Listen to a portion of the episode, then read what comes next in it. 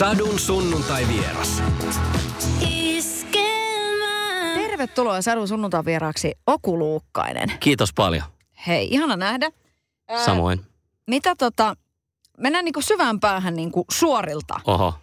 Oku, mikä, mik, missä kohdassa sut huudettiin liikuntatunnilla joukkueeseen? Mihin kategoriaan sä menit lapsuudessasi? Ai että. Nyt ei kyllä avaudu mikään niin kuin kovin suuri trauma tästä. Et mä olin aika liikunnallinen, mutta en missään nimessä ollut siinä ykköskentässä, mutta mä olin, mä, mä olin aika vahva kakkoskentän tyyppi. Ja mun nuoruudessa pelattiin paljon pesäpalloa. Itä-Suomessa, Pohjois-Karjalassa, missä on peruskoulun käynyt, niin ei pelattu, vaikka tuossa niin ykkös-kakkoskenttään viittasin, niin jääkiekkoa oikeastaan ollenkaan.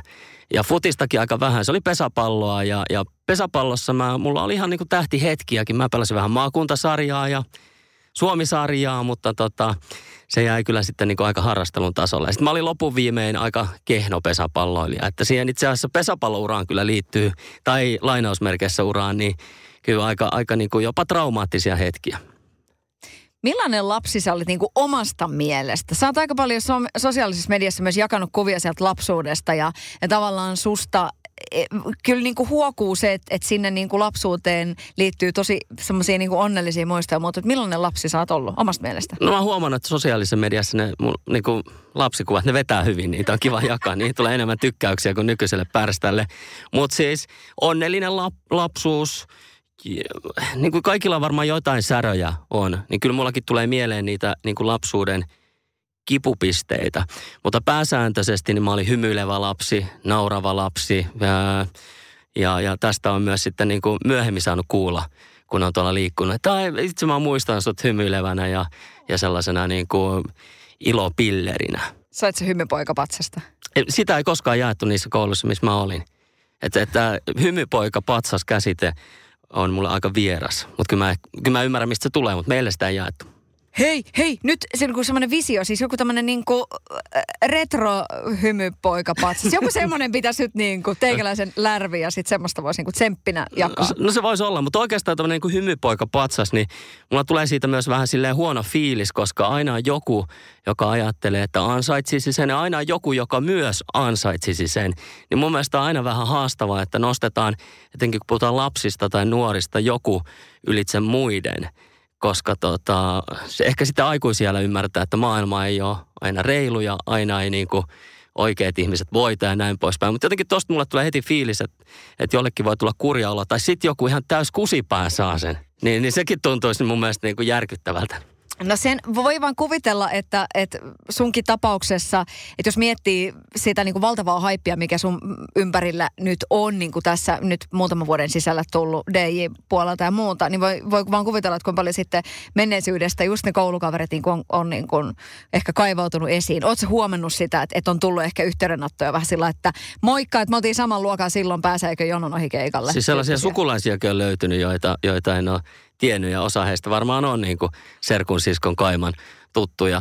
Mutta tietysti täytyy sanoa, että et, et kyllä on sellaisiakin henkilöitä tullut vastaan, joiden kanssa ei ole ollut mitenkään erityisen hyvät välit. Ehkä niin kuin jopa päinvastoin, että on kokenut, että heillä on ollut jopa joskus mua vastaan jotain. He ovat jopa niin kuin kiusanneet ja sitten sit tämän niin kuin myötä on ilmaantuneetkin niin kuin vanhoina hyvinä ystävinä, että hei laitatko nimen ovelle ja pääsekö päkkärille ja näin poispäin, niin, niin kyllä mä tällaiset henkilöt on torpannut aika suorilta, että en mä nyt ole käynyt ilkeilemään takaisin, mutta ei, ei mulla ole minkäänlaista niin kuin halua siinä kohtaa niin kuin heitä jelpata. Aikamoinen pokka. Siis äh, mainitsit sanan kiusaaminen. Joo. Millaista kiusaamista sä oot kokenut? No ehkä just liittyen siihen omaan niin kuin persoonaan, niin mä pystyin myös ohittamaan osan niin kuin sitä kiusaamisesta.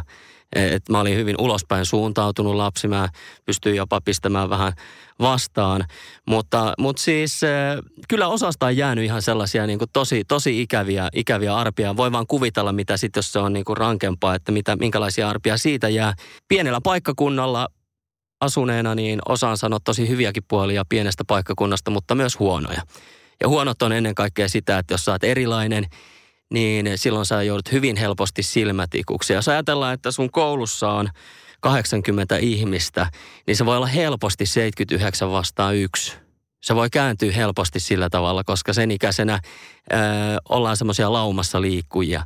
Ja oikeasti sellaisia lapsia ö, tai nuoria, niitä aika harvassa, jotka niin kuin hyppää kiu, kiusa, kiusatun ja kiusaajan väliin ja kes, yrittää keskeyttää. Sitten helpompi vaan olla sitten takavasemmalla ja katsoa sitä vieressä. Että kyllä mä niin kuin koin tämän tyyppistä, että jäin vähän yksin sen takia, että tota, olin erilainen – pukeutuminen ja, ja sitten ihan siis, no lapset voi kiusata ihan sun niinku korvista. Mä muistan, että niinku hörökorva, korvat oli sellainen, mistä sai kuulla. Nimi, Oku nimikin sai jonkun kiusaamaan, että eihän se mikään nimi ole. Ja, ja sitten tota, mua kiusattiin myös, tämä mulle jäi mieleen.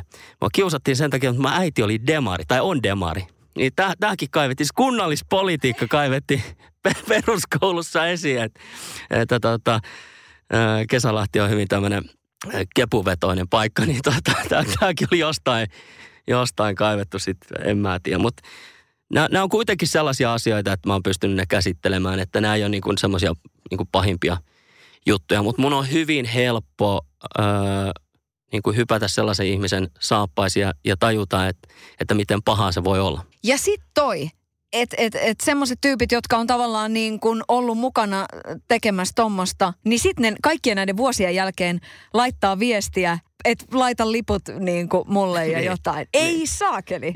Ja, ja vielä enemmänkin saattaa pyytää. Kaikenlaisia. Todella niin kuin, siis, mutta tota, mä veikkaan, että siinä on kaksi juttua. Ensinnäkin usein kiusaaja ei edes tajua, että on kiusannut. Tai jos on tajunnut, että on kiusannut, ei, on ajatellut, että okei, tässä nyt on mennyt 15 vuotta aikaa, niin eiköhän se ole jo niin kuin taputeltu se asia, mikä niin kuin voi ollakin näin. Mutta, mutta tämä on mun mielestä semmoinen tosi ää, tärkeä asia, jos tuntee, että on kiusannut tai tehnyt väärin. Niin, niin oikeastaan tässä ei ole mitään aikamäärettä, etteikö voisi pyytää anteeksi. Voihan olla, että, että tota, kiusattukin siinä kohtaa niin kuin sanoin, että no siitähän on niin kauan aikaa, että mitä sä tollasia. Tai ei välttämättä muistakaan, mutta koskaan ei ole liian myöhäistä pyytää anteeksi sitä, että on kiusannut. Mä tapasin just viime viikonloppuna mun vanhoja, niin kuin, äh, mä ollaan rippileiden samaan aikaan semmoisia tyyppejä. Puhuttiin siitä, että muuttuuko ihminen että et just se, että mitä sä oot ollut vaikka ala-asteella ja mitä sä oot aikuisena. Mitä mieltä sinä oot? Muuttuuko ihminen sit lopun perin se joku ydin, ydinmehu, mikä meissä on? No kyllä se jo, jotkut niin kuin palikat varmaan jää, mutta ihminen kehittyy ja mä uskon, että ihminen voi muuttua. E, etenkin kun ajatellaan sillä tavalla, että, että tämä lähtee myös anteeksiannon kautta, että miten jos joku ihminen tekee todella väärin, niin täytyyhän hänelle pystyä antamaan toinen tilaisuus, että hän voi hyvittää sen tai tehdä jatkossa elämässä parempia ratkaisuja – ja tämä perustuu siihen, että kyllä niin kuin ihminen ei synny pahaksi ja ihminen voi myös, niin kuin, jos mikä nyt sitten onkaan paha ihminen, niin tulla vielä myös hyväksi. Mutta se vaatii ympäröiviltä ihmisiltä ihan äärettömän paljon sitä anteeksiantoa. Ja tietysti on olemassa asioita, joita nyt nyt ei välttämättä kukaan odota, että niitä annetaan anteeksi, mutta, mutta kyllä ihminen kehittyy, ihminen muuttuu, siihen mä uskon, mutta on olemassa varmaan joitain peruspilareita, jotka sitten pysyy siellä taustalla. Ihanan tämmöinen niin kuin filosofinen juttu. että et sitten siinä vaiheessa, kun toi Ysäri jotenkin niin kuin ohitetaan, niin tota, ehkä joku tämmöinen filosofiset puheenvuorot. Niin, mutta niin. siis Ysäri bileethän on, siis olen näitä analysoinut tässä, mulla on ollut aikaa takahuoneessa juoda jallua ja miettiä näitä tuota syvempiäkin merkityksiä. Niin, niin Ysäri bileethän heijastuu, heijastaa aika paljon sitä, että mitä niin kuin kansa tällä hetkellä haluaa tehdä. Kansa haluaa laittaa aivot narikkaan ja pitää hauskaa, unohtaa arkipäivän huolet ja murheet.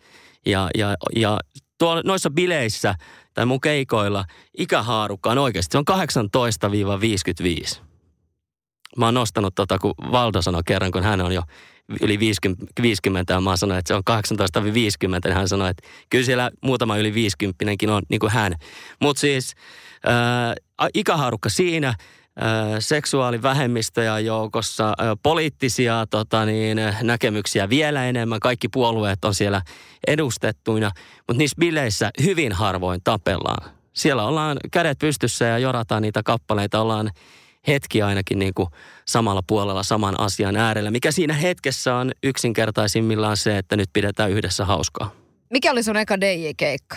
Ensimmäinen DJ-keikka on öö, varmaan 12-13-vuotiaana tämmöinen limudisko ympäristössä ja tämän jälkeen sitten mä aloin joitain vuosia tekemään paikalliseen ohjelmatoimiston kanssa töitä niin, että mä olin roudarina vanhemmille DJille, että kierrettiin ympäri Itä-Suomea ja mä kannoin levylaukkuja ja, ja tota, niin, valoja ja muita ja rakenneltiin niitä. Ja tämän jälkeen sitten tein opiskeluaikoina jonkun verran tällaista niin kuin, ö, pieniä yökerhoja, 12 tuntia siellä niin kuin DJ-kopissa ja, ja sie, sitä kautta sitten ammennettiin. Mutta tietysti tämä, mitä tekee nykyisin, on aika erilaista, mitä, mitä se oli sitten silloin. Mutta.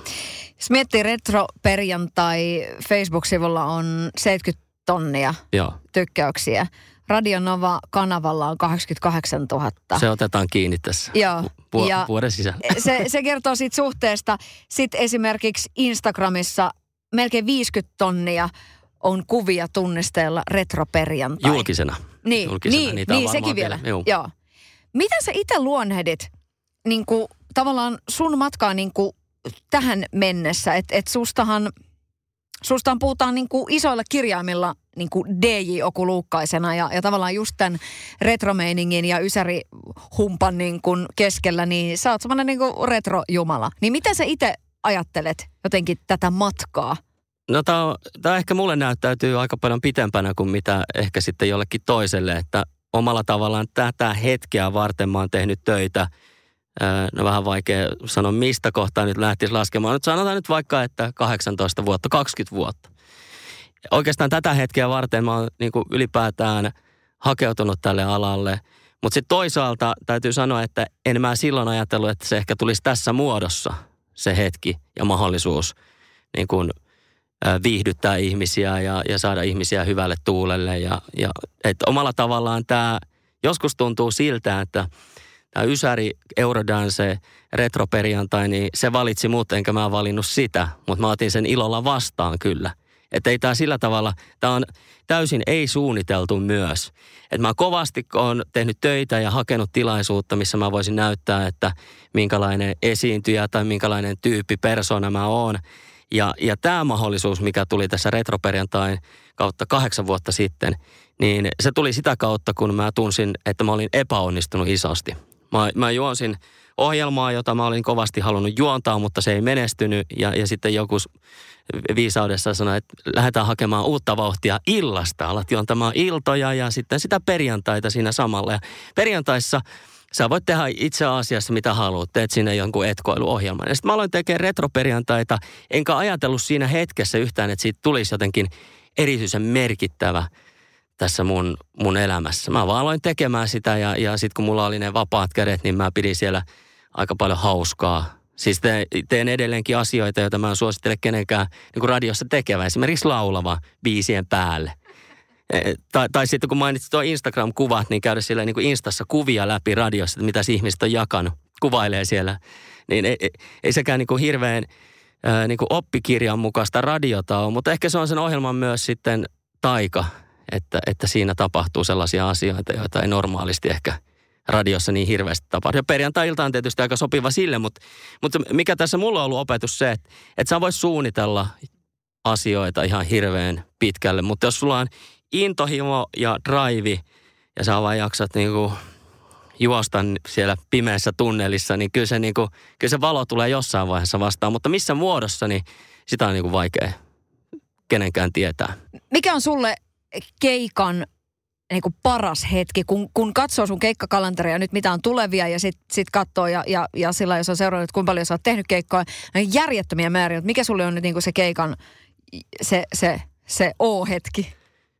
Kyllä se tietysti, kun noita omia biisejä on nyt jonkun verran jo sen verran, että ja se ne on mennyt hyvin, niin kyllä tietysti niissä on se oma, oma fiilis, että kun jengi laulaa niitä ja heittäytyy siihen.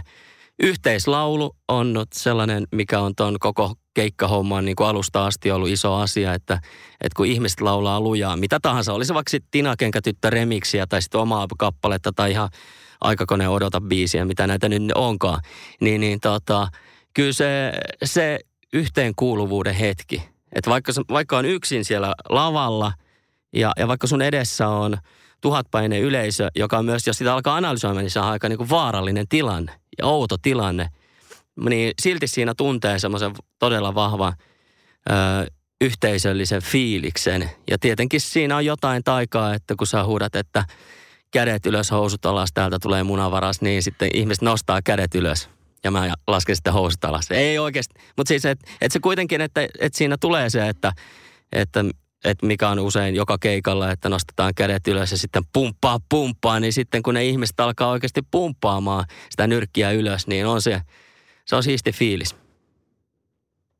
Kai sä nyt oot vetänyt ton munavarasläpän. En, mä keksin sen nyt, mutta nyt, siis kyllähän toi täytyy. Eikö toi ole klassikko? Eikö toi ole klassikko? On, on, on, kyllä. Ja menee just sinne 90-luvulle äh, lapsuuteen. Siis tota, sulla on sillain aika poikkeuksellinen tyyli keikoilla, että sä oot tullut sieltä niinku dekin takaa veke siihen yleisön eteen ja sä oikeasti niin kuin, aika paljon siis laulat myös Joo, ja muuta vastaavaa. Räppää. Niin. Jo, joo, siis DJ Etuliitehän on niin kuin, äh, harhaanjohtava ja silloin kun näitä keikkoja alettiin tekemään, niin, niin ei, ei varmaan mun ohjelmatoimistollakaan ollut vielä hajua, että kenet he on ottaneet tähän mukaan. Et mulla itsellä oli jo heti se fiilis, että, että mä alan räppäämään ja laulaamaan ja hypettämään yleisöä. Ja, ja tota, mä sanoinkin sit, silloin keikkamyyjälle, että DJ tuli vähän huono, että voisiko se olla hypemies okuluukka. Ja hän sanoi, että tota on vähän vaikea myydä. Lähdetään tuolla DJllä kuitenkin liikenteeseen ja ja, ja tota, se siinä on, mutta siis totuushan on se, että, että mä oon enemmän soittimien etupuolella kuin takapuolella. Mulla on joskus käynyt silleen, että mä oon mennyt keikalle ja unohtanut laittaa kuulokkeet sinne. Siis kuulokkeet on DJin isoin melkein työkaluista kautta miksata. Ja mä oon unohtanut laittaa ne. Sitten mä keikan jälkeen, ai niin ne jäi päkkärille ne kuulokkeet, koska tota, se, siitä ei ole kysymys. Ei kukaan tule katsomaan mun miksaamistaitoja. Et kyllä mä nyt jonkun verran sitäkin teen, mutta, mutta se ei ole se keikan juttu tähän matkaan, niin kuin tähän mennessä, mahtuu totta kai myös sit niin kuin sillä kääntöpuoliakin. Että senhän nyt tietää, että kun, kun rupeaa sillä näyttää siltä, että nyt, nyt joku niin kuin nousee suosioon, niin sitten tulee myös niin kuin, ja sitten varsinkin, että tekee sillä vähän omalla tyylillään, mikä on niin kuin mahtavaa ja rohkeaa ja muuta. Ja sitten tulee kuitenkin just sitä semmoista vanhan liiton meininkiä, että no ei tota nyt ole tolleen mm. pitänyt tehdä ja, ja mussun mussun. Ja sitten tullaan siihen, että joku on aina kateellinen. Miten paljon olet kohdannut kateutta? No koko ajan entistä enemmän. Että kyllä se tulee, äh, suosio kasvaa, niin sitä enemmän löytyy kateellisia – sitä enemmän löytyy myös selkään taputtelu. Kaikki oikeastaan niin kuin kasvaa. Kaikki, kaikki tuntuu, että kaikki, siis faneja tulee enemmän ja, ja samalla myös sitten niin sanotusti vihaajia tulee, tulee enemmän. Ja sitten kun pääsee sinuiksi sen ajatuksen kanssa, niin se on aika paljon helpompaa. Tosin täytyy sanoa, että tämä on varmaan sellainen asia, jossa itsellä on aika paljonkin opittavaa. Mä oon aika helposti vaikka sosiaalisesta mediasta, kun bongaan kommentteja, niin lähden äräkkäästi kommentoimaan takaisin se on väärin, ei kannata, ei missään nimessä, sitä sotaa ei voita. Öö, mu- muutenkin niin kuin, mä oon aika herkkä sitten lopun viimeisen, mä oon huomannut tässä viimeisen parin kolme vuoden aikana. Tosin mä oon myös herkkä sitten positiiviselle palautteelle, että jokainen positiivinen palaute tuntuu kyllä siis tosi hyvältä ja, ja tekisi mieli kuulla lisää, että kerro lisää ihmeessä, missä mä olin hyvä, kerro. Mutta tota, Joo, siis kyllä sitä tulee ja sitä tulee myös niin kuin ajoittain kollegoilta, että, että huomaa, että kun, ja, ja, ja kun nimenomaan kyse on siitä, että tämä mitä, mitä mä teen, niin sehän kieltään pois. Ja, ja jos joku tekee toisella tavalla, niin hyvä, niin pitääkin olla. Jos kaikki olisi samanlaisia kuin meikä, niin tämä olisi, tämä olisi aika raskasta tämä yökerhoelämä. Mutta siis se, että sä näet sen perinteisen DJ siellä äh, lavan, lavan tota, nurkassa, kädet puuskassa ja kirjoittamassa jonnekin DJ-foorumille ja tehdään tämä jätkä edes miksaa, mitä hittoa. Ja samaan aikaan nenän edessä on ö, täystupa, myyty ennakkoon täyteen. Niin kyllä mä sanon, että oli mikä tahansa esiintyvä taiteilija, niin kyllä sen niin kuin omalla tavallaan onnistumisen mittari on myös se, mitä siellä yleisössä tapahtuu. Sitten jos jengi ei viihtyisi, lippuja ei liikkuisi, niin sitten mä ehkä voisin tulkita, että tämä meikäläisen tapa on jotenkin ei kovin hyvä. No mitä tämä on opettanut sulle? Just toi, että, että aina on joku, jolle, että, että se on niinku liikaa. Mm. Ja se on niinku suoraan sitä kateutta, mikä on meille suomalaisille valitettavasti edelleenkin hyvin semmoista että niinku tyypillistä. Ei voida olla onnellisia sen toisen puolesta. Mitä tämä on opettanut sulle? Miten se on muuttanut sua? Eh, siis tarkoitan, että et, et sä et ole ainakaan lähtenyt pienentämään itseäsi, vaan päinvastoin. Otaksun. Niin, tai kyllä toikin on niin kuin pienen painin kautta tullut, että jossain vaiheessa on miettinyt oikeasti, kun niitä kommentteja on käynyt läpi, että pitäisiköhän mun muuttaa tätä omaa visiota tai alkaa nimenomaan, ää, miten, vaikka lantraamaan, miedontamaan sitä, tehdä kompromisseja enemmän.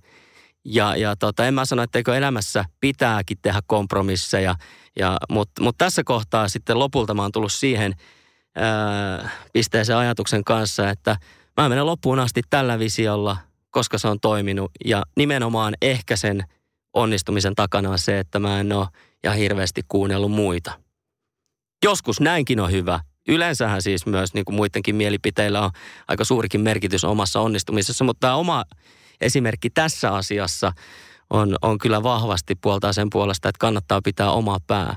Ja, ja tämä on kyllä mun mielestä myös niin kuin elämän aika monella muullakin osa-alueella kuin duunissa tai sitten missä vaikka, vaikka niin kuin ihan vaikkapa parisuhdeelämässä, että kuka, kuka on sanomaan, että mikä on niin kuin normi tai millä tavalla pitäisi ihmisen ylipäätään elää. Täytyy sanoa, että tässä pääsi seuraamaan ihan vierestäkin yhtä, yhtä tota pariskuntaa, joka ei tällainen ihan normiin mene.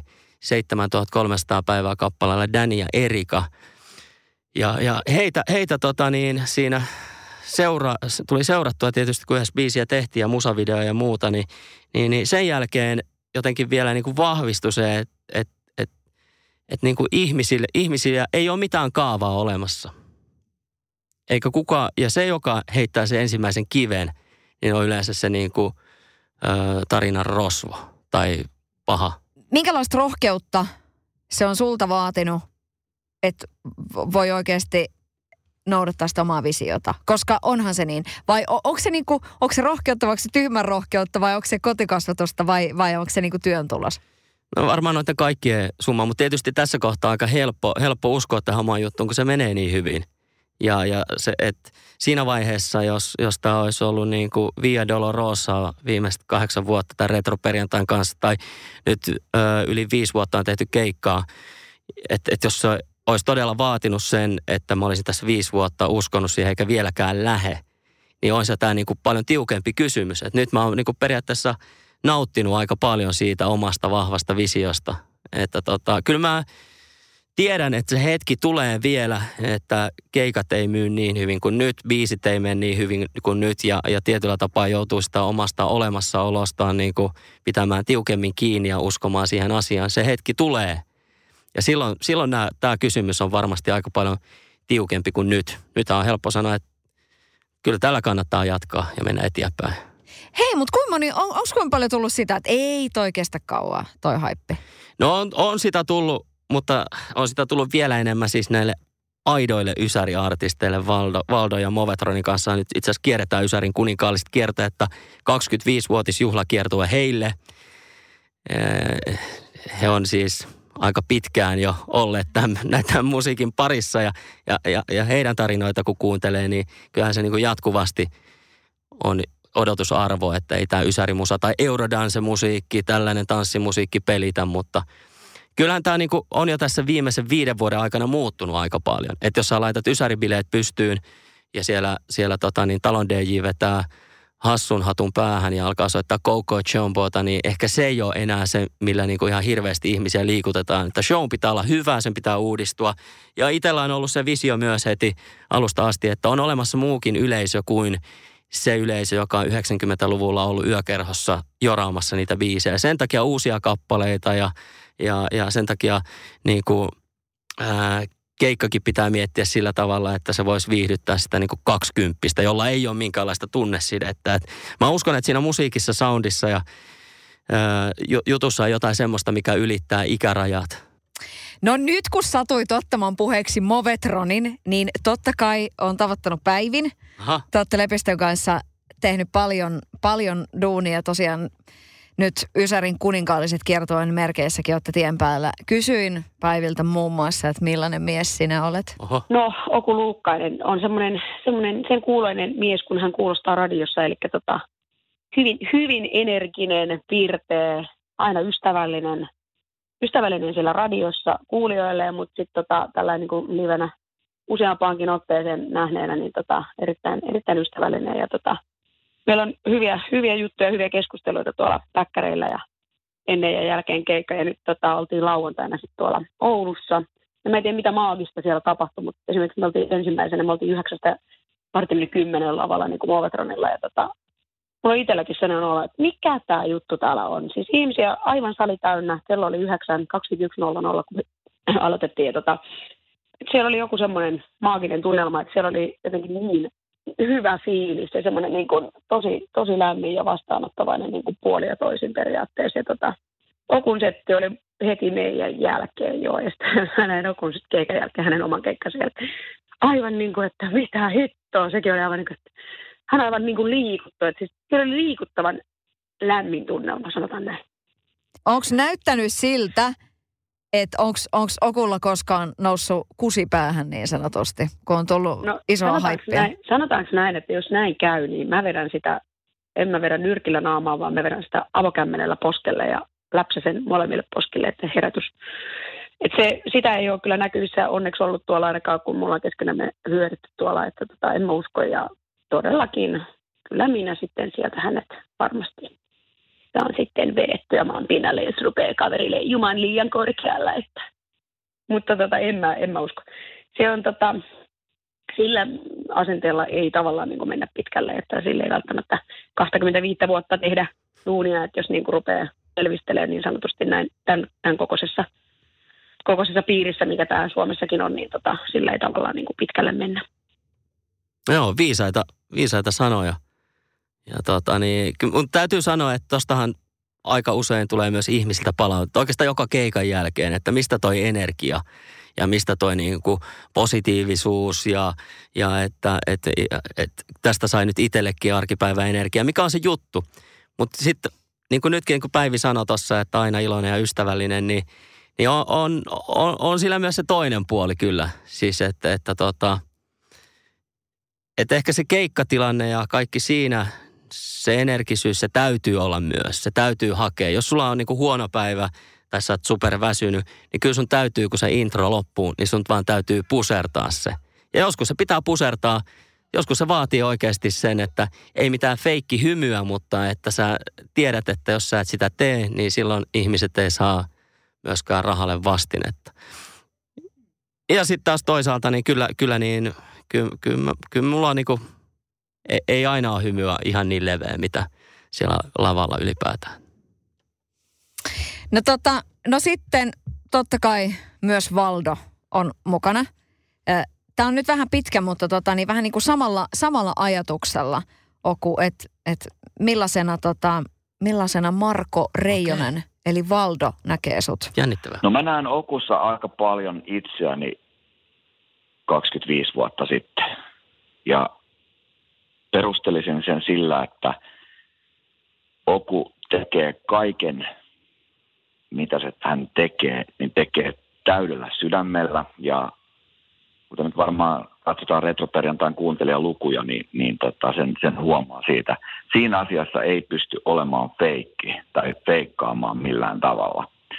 Ja, ja se, se niin kuin pyyteettömyys ja se, se, se, että se on, sydän on puhdasta ysäri retrokultaa, niin, niin se vaan niin kuin kumpuaa sieltä niihin kaikkiin ihmisiin, jotka Oku kuuntelee perjantaisin. Ja silloin kun sä uskot itseesi ja omaan tekemiseesi niin paljon kuin Oku tekee, niin vain taivas on rajana. Kaik, kaikki on mahdollista silloin.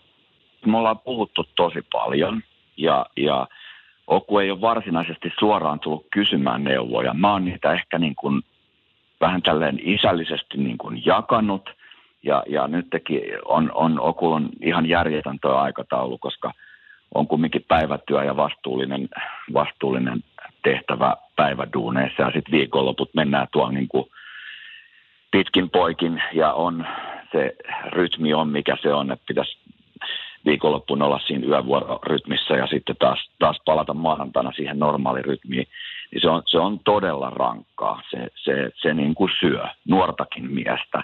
Ja, ja mä en enää missään nimessä jaksaisi tehdä, tehdä tuommoiseen tempoon, mitä Oku vääntää tällä hetkellä. Mä oon tässä yrittänytkin vähän aina maanantaina tiistaina lähettää WhatsAppin viestiä, että tota, mikä vointi, mikä, mikä meininki ja näin. Totta kai vastaus on nyt väsyttää ja, ja, ja näin, mutta tota, mutta se on, että kun se kun on sen verran aito ihminen niin kuin kaikessa, mitä hän tekee, niin, niin tota, sillä jaksaa aika, aika pitkälle. Mutta siis joo, on tässä sisällisesti yrittänyt vähän niin kuin antaa vinkkejä ja neuvoja. Ja kyllähän jossain vaiheessa on, on jopa sanonut, että, että tota, on, on kuunnellut meikäläisen neuvoja. Onko koskaan tullut semmoista olotilaa, että olisi miehellä noussut menestyspäähän tämä oikein legendaarinen kusipäähän nousemisepisodi. Onko semmoista merkkiä koskaan ollut? Siis okulla vai? Niin. No ei, ei. Mun mielestä pitäisi olla, ollakin niin kuin vähän enemmän, että Oku on turhan kiltti vielä tuolla tien päällä, että tota, et, et jos, jos porukat tulee, niin kuin, että voidaanko ottaa yhteiskuvaa ja näin edespäin, niin mä en ole kertaakaan kuullut, että Oku olisi kieltäytynyt siitä. Toisin kuin meikäläinen kymmenien vuosien kokemuksilla, niin, niin, niin ky, kyllä mä niin kuin, jos on sellainen tilanne, niin kyllä mä pystyn kieltäytymään siitä aika tiukastikin siitä yhteiskuvasta. Et en mä halua esimerkiksi, jos mä kävelen keikkapaikalta hotellille, kello on 0200, mä oon iestä märkänä, niin jos joku tulee pyytää yhteiskuvaa, niin kohteliaasti kieltäydyn siitä, koska mä, mä en koe, että mun täytyy ihan, niin kuin tiedätkö, jokaisen vedätettävissä olla. Mutta Oku on on vielä kumminkin suht kohta alkutaipaleella ja, ja on, on turhankin kiltti, että ei missään nimessä niin, niin ole tota, keltainen neste kyllä noussut vielä päähän. Eikä varmaan nousekaan. Wow. Tää, mä en tiedä minkä takia toi herkisti niin jotenkin jo yllättävänkin paljon tuossa kun kuunteli. Ja näistä asioista ollaan Markon kanssa juteltu kyllä aika paljonkin ja, ja täytyy sanoa, että jos jotain häneltä on tosiaan tässä oppinut nimenomaan viime aikoina ollut toi niin kuin vaatimustaso – ja, ja puhutaan siis nyt aika kuitenkin perusasioista, että safka on kondiksessa, ruoka, tuota, tuota, keikkapaikalla ja majoitukset ja, ja tällaiset niin kuin fasiliteetit ja siihen liittyvät, liittyvät jutut. Ja just ehkä se ajatus, että ei tarvitse taipua ihan joka kohtaan, että, että tota, häneltä on oppinut, oppinut tämmöistä niin kuin artistin vinkkelistä katsottavaa maailmaa aika paljon. Niin ja toi, että et molemmat nyt niin kuin Päivi ja Marko aivan niin kuin järjettömän pitkän uran jo tehneitä ja edelleen he herkistyvät itse siitä maagisuudesta, että kun mm. yleisö on mukana. Millaista uraa sinä teet? Niin kuin loppuelämän uraa, ko? No siis tosi vaikea sanoa tuohon muuta kuin, että kyllä mä aion niin kuin viihdyttää ja jatkaa sillä rintamalla ja radiossa ja, ja, ja keikkailu, mutta mihin suuntaan se menee, niin sitä on turha niin kuin arvaillakaan, kun ei sitä voi tietää. Oli jotenkin tosi kiva kuulla, että, että niin Valdo tuossa sanoi, että, että sillä drivilla tai aitoudella niin kuin vaan taivas on rajana. Mutta sitten toisaalta on mä niin kuin elämässä myös kokenut hetkiä, että sä oot laittanut sata prossaa likoja ja todennut sen jälkeen, tai joku muu on todennut, että tämä ei ollut tarpeeksi. Että kyllä pettymyksiä tulee elämässä vastaan ö, auttamatta, vaikka laittaisi itsensä likoon. Sekin on mun mielestä niin kuin hyvä asia ymmärtää. Että se, että kaikki unelmat sä voit saavuttaa, kun sä oikein haluat, onkin kauniisti ajateltu, mutta ei sillä ihan hirveästi ole mitään tekemistä todellisuuden kanssa. Että se unelma, mitä mä nyt omalla tavallaan elän, niin tuli aika lailla puskista. Että kyllä sillä työnteolla oli ja on iso merkitys, mutta että miten se tulee ja mistä, niin ei sitä aina voi tietää. Ja se on oikeastaan tietenkin elämän suola ylipäätään. Mikä sulla on parasta vastapainoa työlle? No nyt täytyy sanoa, että CPAP-laite, eli uniapnea-laite on kyllä sellainen, että kun on nyt pari yötä pystynyt vihdoin tota, niin, nukkumaan sillä kohtalaisesti, niin se on parasta, mitä on tapahtunut vähän aikaan. Ja oikeasti Öö, urheilu, urheilu, stand-up-komiikka. Nämä on ollut itse asiassa jo pitkään, pitkään mun niin kuin lemppariasioita, millä mä viihdyn. Urheilutapahtumassa ihan seuraaminen, mutta itse urheileminen ja stand-up-komiikan seuraaminen. Ootko stand-up-komiikan niin kuin sitä tekemispuolta harkinnut koskaan. Ja kokeillut. Ja täytyy, No niin, tätä itse asiassa aivan. muisteltiin tuolla Oulun keikalla. Siis Ismo Leikola jopa antoi mulle aikanaan vinkkejä. Ja nyt ihan mikään niin valmentaja ollut, mutta kuitenkin vinkkejä. Ja oltiin samassa paikassa erä- eräällä sisävesialuksella esiintymässä. Silloin siis Ismo ei luonnollisestikaan ollut maailman tähti, mutta Jyväskylässä iso nimi. Ja, ja mä sitten vedin siinä oman jutun ja, ja sitten menin kysyä Ismolta, että mites meni, että annatko jotain kommentteja, niin Ismo vaan totesi, että raapi päätään luonnollisesti ja ää, totesi, että on tämä aika hankala laji. Ja se oli siinä. Se oli mun mielestä niin kuin kauniisti sanottu, että ehkä jotain muuta sitten kuitenkin. Että. Oliko tämä siltä ajalta, kun Ismolla oli rikkinäinen nakki? Joo, Joo. Joo, ky- siis, ja Ismo, Ismo oli kuitenkin jo ihan niin kuin päällikkötason tekijä Suomessa. Että kyllä mä niin kuin otin hänet ihan tosissaan. Myöhemmin sitten Westerisen Teemun kanssa juteltiin myös näistä asioista. Eikä hänkään tainnut niin kuin patistella takas lavalle niin kuin suoranaisesti. Mutta joo, kyllä mä ihan kirjoitin juttuja ja kävin tämmöisen open mic illoissa ja taisi olla niin kuin pari ihan keikkaa, josta sai jonkun oluenkin. Ja, et sillä tavalla, kun on kokeiltu.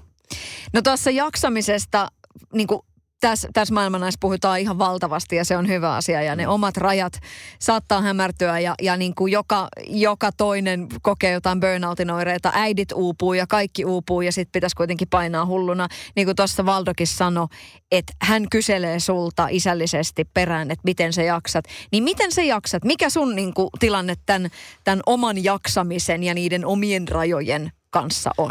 No joskus paremmin, joskus huonommin. Yksi mun mielestä aika tärkeä hetki oli, että mä lopetin itselle ja muille valehtelun, että miten sä jaksat, jos, jos jo yhtään läheisempi henkilö kysyy, niin mä sanoin, että nyt vähän huonosti. Et nyt, nyt näyttää siltä, että, että niin on nukuttu liian vähän ja tehty liian paljon töitä. Et sitten kun itse sanoo sen ääneen, niin alkaa niinku tekemään ehkä asioita myös sen eteen. Että ei aina vaan silleen, joo niin, hemmetin hyviä. Ei vitsi, että ei mitään ongelmaa, vaikka todellisuus on jotain muuta. Että itselle pitää olla jaksamisessa rehellinen. Toisaalta on alkanut myös miettimään, että miten tärkeää tämä oikeasti tämä keikkailu ja kaikki työ on. Koska oikeasti on joutunut laittaa sinne vasta kulhoon tota, niin vaakaan terveyden, ihmissuhteet. Onko ne kuitenkaan, onko mikään työ arvokkaampaa kuin oma terveys? Ja tämähän on helppo vastata, että ei tietenkään. Mutta jos sä oikeasti jotain kovasti oot halunnut ja tehnyt töitä sen eteen ja sitten niin kuin pikkuhiljaa alat saamaan jotain sellaisia tuloksia, joita sä oot niin kuin halunnut tosi pitkään, niin sitten se ei olekaan oikeasti niin simppeli kysymys. Ja, ja se tuntuu ihan järjettömältä, että mä oon jossain vaiheessa niin kun jo alkanut miettimään, että okei, no se burnout tulee. Ja sitten se tulee ja sitten mä tipun ja sitten mä niin jatkan sit myöhemmin siitä vahvempana eteenpäin. Sitten että mä olin jo, valmi, ollut jo niin henkisesti alkanut valmistautumaan, että sieltä se tulee. Että mä näen sen tuolla niin siintävän taivaan rannassa ja sille nyt ei mitään mahde. Ja sitten vaan niin mennään läpi harmaan kiveen. Ja kun mä sanoin tämän ääneen itse asiassa mun CrossFit-valmentajalle, niin hän se, että, että kuuntele ittees. Että sä oot jo niin kuin luovuttanut. Sä oot jo päättänyt, että okei, että tilanne on tämä ja se otetaan tällaisena vastaan. Vai pitäisikö oikeasti miettiä tämä uudestaan tämä suunnitelma? Ja mä olin aidosti valmistautunut ja, ja olin jo valmis ottamaan sen, että hetkeksi sitten jäädään makaamaan himaa ja ja, et se, ja näin, myös, näin myös jotenkin, että se on ainut vaihtoehto. Että tää, ei tätä saa niin kuin, että se Control Alt Del nappi tai näppäin yhdistelmä. Että et mun pitää vaan painaa ihmisenä sitä ja se burnout on se tapa, millä se niin kuin sitten saadaan uudelleen tota, hommat käyntiin. Mutta onneksi mä muutin siinä ajattelua ja onneksi mulla todettiin myös näihin aikoihin uniapnea, jo, joka on varmasti niin kuin yksi iso syy siihen, että, että jaksamisessa on ollut tosi paljon myös vaikeuksia ja nyt kun siihen on saanut sen laitteen, niin tämä, tämä näyttää nyt aika paljon va- valoisammalta tämä, tämä homma. Ja sitten myös se, että, että oppii sanomaan ei. Että jos mä tekisin joka ikisen keikan, mikä on tarjolla, niin eh, en mä 2020 niin keikkatauko olisi vääjäämätön. Mikä sun suhde on öö, päihteisiin tällä hetkellä? Haastava, haastava kyllä, koska tota, keikkoja on tehty nyt nelisen sataa reilu. Mä oon tehnyt yhden ajokuntoisena. Se oli Särkänniemessä päiväkeikka, Ja muistan silloin Bäkkärillä, että mietin, että täällähän ei ole muuten raideria luettu, että ei ole, ei ole oluita eikä jalluja. Ja sitten mä sitten hetkinen kello 15, että mi, eihän mä nyt tarviikaan tänne mitään. Mutta mut sitten, joo, että siinä mielessä kyllä haastava. Että aluksi ensimmäiset vuodet niin ei niinkään asia mietityttänyt, mutta sitten kun keikkamäärät on kasvanut, niin sitten luonnollisesti vaikka kysehän ei ole siitä, että on räkä kännissä. Mutta sekin, että jos sä vaikka kaksi keikkaa viikossa teet ja huomaat, että sulle normi, standardi niin, että, että tota, et tunne, että olisi hirveässä humalassa on vaikka puolikas pullo jallua ja neljä olutta ja kaksi lasia viiniä. Ja sä toistat sen perjantai, lauantai, kenties torstai, perjantai, lauantai, neljä kuukautta putkeen. Niin, niin tota, kyllä se keho, kehokin antaa sellaisia signaaleja, että jotain niin kuin, tässä ei ole tässä yhtälössä sellaista, että voisi jatkaa esimerkiksi Valdon ja Movetronin tapaan 25 vuotta. Mikä sun linja on siinä, että kun sä menet keikalle esiintymään, niin kuinka paljon voi ottaa ennen keikkaa? No tossa mä se oikeastaan kävin. Toi puolikas. Siis se no, ei. no siinä et... illan, illan aikana on, on siis tolleen on tehnyt keikkoja eikä siinä ole ollut mitään niinku, mitään niinku siinä keikassa sinällään haastetta yleisöllekään. Mutta siis kyllä siis aika paljon alkoholia on ja on nautin ennen keikkaa ja keikan myös aikana on jotain juomia lavalla ja keikan jälkeen sitten vähemmän muutama pisse siinä. Mutta joo, kyllä se... Toihan on aika poikkeuksellista tässä ajassa, oikeasti. No en mä tiedä, mä luulen, että nämä on vähän ehkä sellaisia asioita, joista ei puhuta ääneen, noista määristä – ja sitten tossakin, kun mä noita nyt sitten tuossa kävin läpi, niin mulle tuli heti mieleen, että joku vanha konkari jossain, että no mikä amatööri, että ai se vaan puolikkaan pullon juo. Että. Mutta siis, ky- kyllä siis se, sehän on, mä sanoisin tälleen karkeasti, että ne artistit, jotka esiintyy pääsääntöisesti puolen yön jälkeen, niin niistä 90 pinnaa, niin niitä raidereissa on alkoholia ja sitä juodaan. Mutta se, se ei ole sellainen, joka näkyy siellä lavalla. Siis ne, ne on, se on katoava tota, perinne, että artisti heiluu kännissä lavalla ja pyörii siellä päkkärillä niin kuin puoli, puoli tota niin, housut puolitangossa ja näin poispäin sekoilemassa. Et, et on, se, on, se on karsiutunut pois, koska bisnes on niin luja, että kun sä mokaat, niin sit sulla ei ole enää keikkaa. Mutta tota, kyllä siis artistit käyttää tällä alalla paljon, paljon tota niin, alkoholia ja se kuuluu omalla tavallaan sen takia siihen kattaukseen, että sulla on se rider. Siis artistihan, kun otetaan keikalle, niin on jo sitouduttu siihen keikkapaikalle, että sinne tuodaan niitä alkoholijuomia, mitä hän on toivonut. Joka tietenkin saattaa semmoiselle normipäivätyöntekijälle tuntua aika absurdilta, että sä et istu sun työpisteelle, jos se ei siellä ole. Mutta sen lisäksi täytyy sanoa, että on mulla siellä myös niinku kolme banaania ja, ja sitten on tota, sämpylöitä. Mutta joo, alkoholi on asia, johon olen joutunut nyt kiinnittämään huomiota. Ei niinkään, että tuntisin, että olisin alkoholisti tai olisi edes siihen taipuvainen. Jos olisin, niin se olisi jo selvinnyt. Se olisi selvinnyt. Mulla on himassa kaapit täynnä viinaa, koska mä myös kannan sitä kotiin. Ja kun tuun kotiin, niin korkki ei napsahda eikä viikolla edes niin kuin maistu. Mutta että eihän tämä nyt voi jatkuu tälleenkään. Sen mä tiedän, että tästä, tässäkin joudutaan niin kuin katsomaan jossain vaiheessa peiliä ja toteamaan, että jotenkin muuten. Mutta joo, alko, alkoholismi täytyy sanoa, että on muuten kyllä siis tuttu käsite. Öö, sitä on saanut seurata läheltä ja, ja senkin takia tietysti tätä asiaa miettii. Mutta toisaalta taas pystyy todentamaan, että itsellä ei ole sitä ongelmaa, että olisi, öö, jäisi joku niinku putki päälle. Sun ristimän nimesihän on Juho Oskar Tapio Luukkainen. Mä mietin, että Juman kautta, Juho Tapio.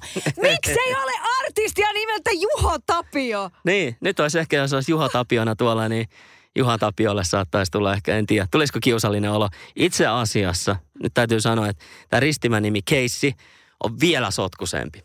Tämä, tämä on miltei kauniit ja rohkeat kamaa ja ihan tätä niin kuin koko kuviota ehkä ei pysty avaamaan, mutta se on Juho Oskar Tapio Saikkonen – Mun sukunimi oli Saikkonen, kun mä synnyin.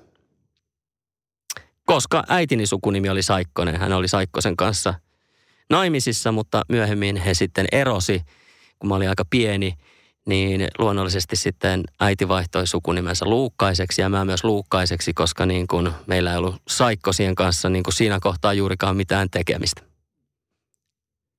Ja mistä niitä sukulaisia on ilmaantunut, mihin sä viittasit tuossa alussa? Kummalta, mistä puolelta? No siis, Nyt kaikki julki. No ka- kahdelta, kahdelta puolelta, ehkä Luukkaisen puolelta niin kuin vähemmän, mutta sitten niin kuin asia, josta mä oon myös puhunut julkisesti, niin en tota, koskaan tavannut isääni.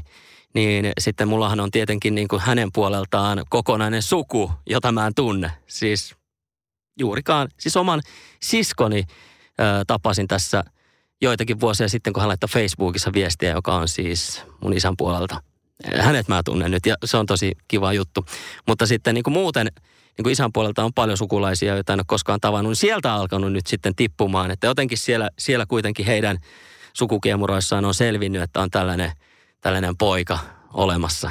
Ja, ja sitten kun on julkisessa ammatissa, niin sitten on ehkä osattu yhdistää, että olisikohan se okupoika sitten tämä okupoika ja näin poispäin. Niin että se, on, se on sinällään kyllä ihan jännittävää sekin. Kyllästyttääkö koskaan olla?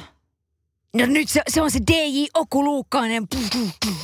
Tuleeko sitä semmoista niin että et haluaisi pikkasen ottaa jotain niin kuin etäisyyttä siihen, että tulee se niin kuin oma, oma tekeminen, se oma äh, tavallaan se, se imago niin kuin korvista ulos?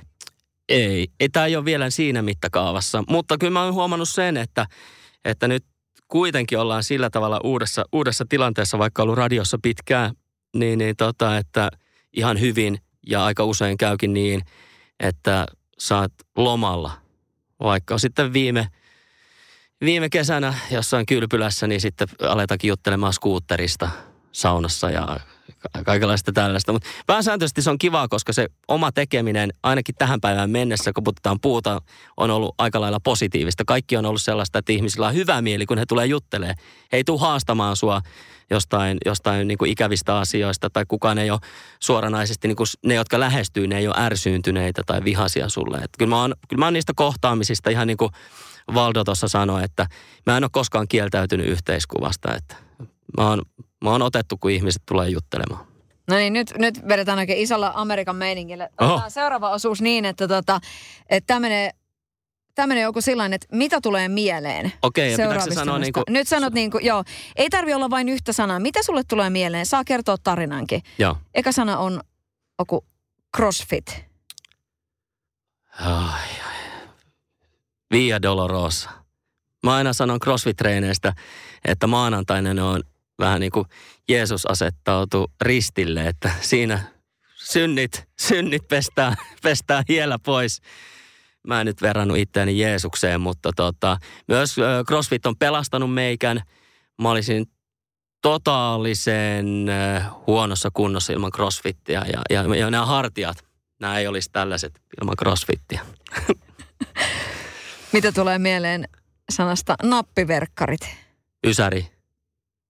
Kyllä, se on siis, se on univormu. Ja, ja mun mielestä jotenkin liikkistä, että nappiverkkarit on taas muotia. Mä olin vähän aikaa sitten Tukholmassa ja mä ostin sadalla kahdella kymmenellä eurolla nappiverkkarit, Adidaksen nappiverkkarit sellaista trendiliikkeestä. Ja, ja se tuntui jotenkin absurdilta, mutta toisaalta mä olin tosi niinku myös iloinen, että, että, että todella nämä on nyt sitä niinku kuuminta hottia, 120 nappiverkkareista työmoraali?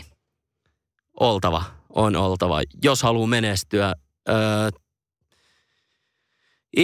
ilman niin kuin vahvaa työmoraalia niin on vaikea saavuttaa mitään merkityksellistä, teki mitä tahansa myös, voin sanoa vuoden Hesburger-työntekijänä, että, että kyllä jokainen niin kuin ihminen, joka suhtautuu työhön intohimoisesti, mikä on osa työmoraalia, niin tulee saamaan jonkunlaisen palkkion.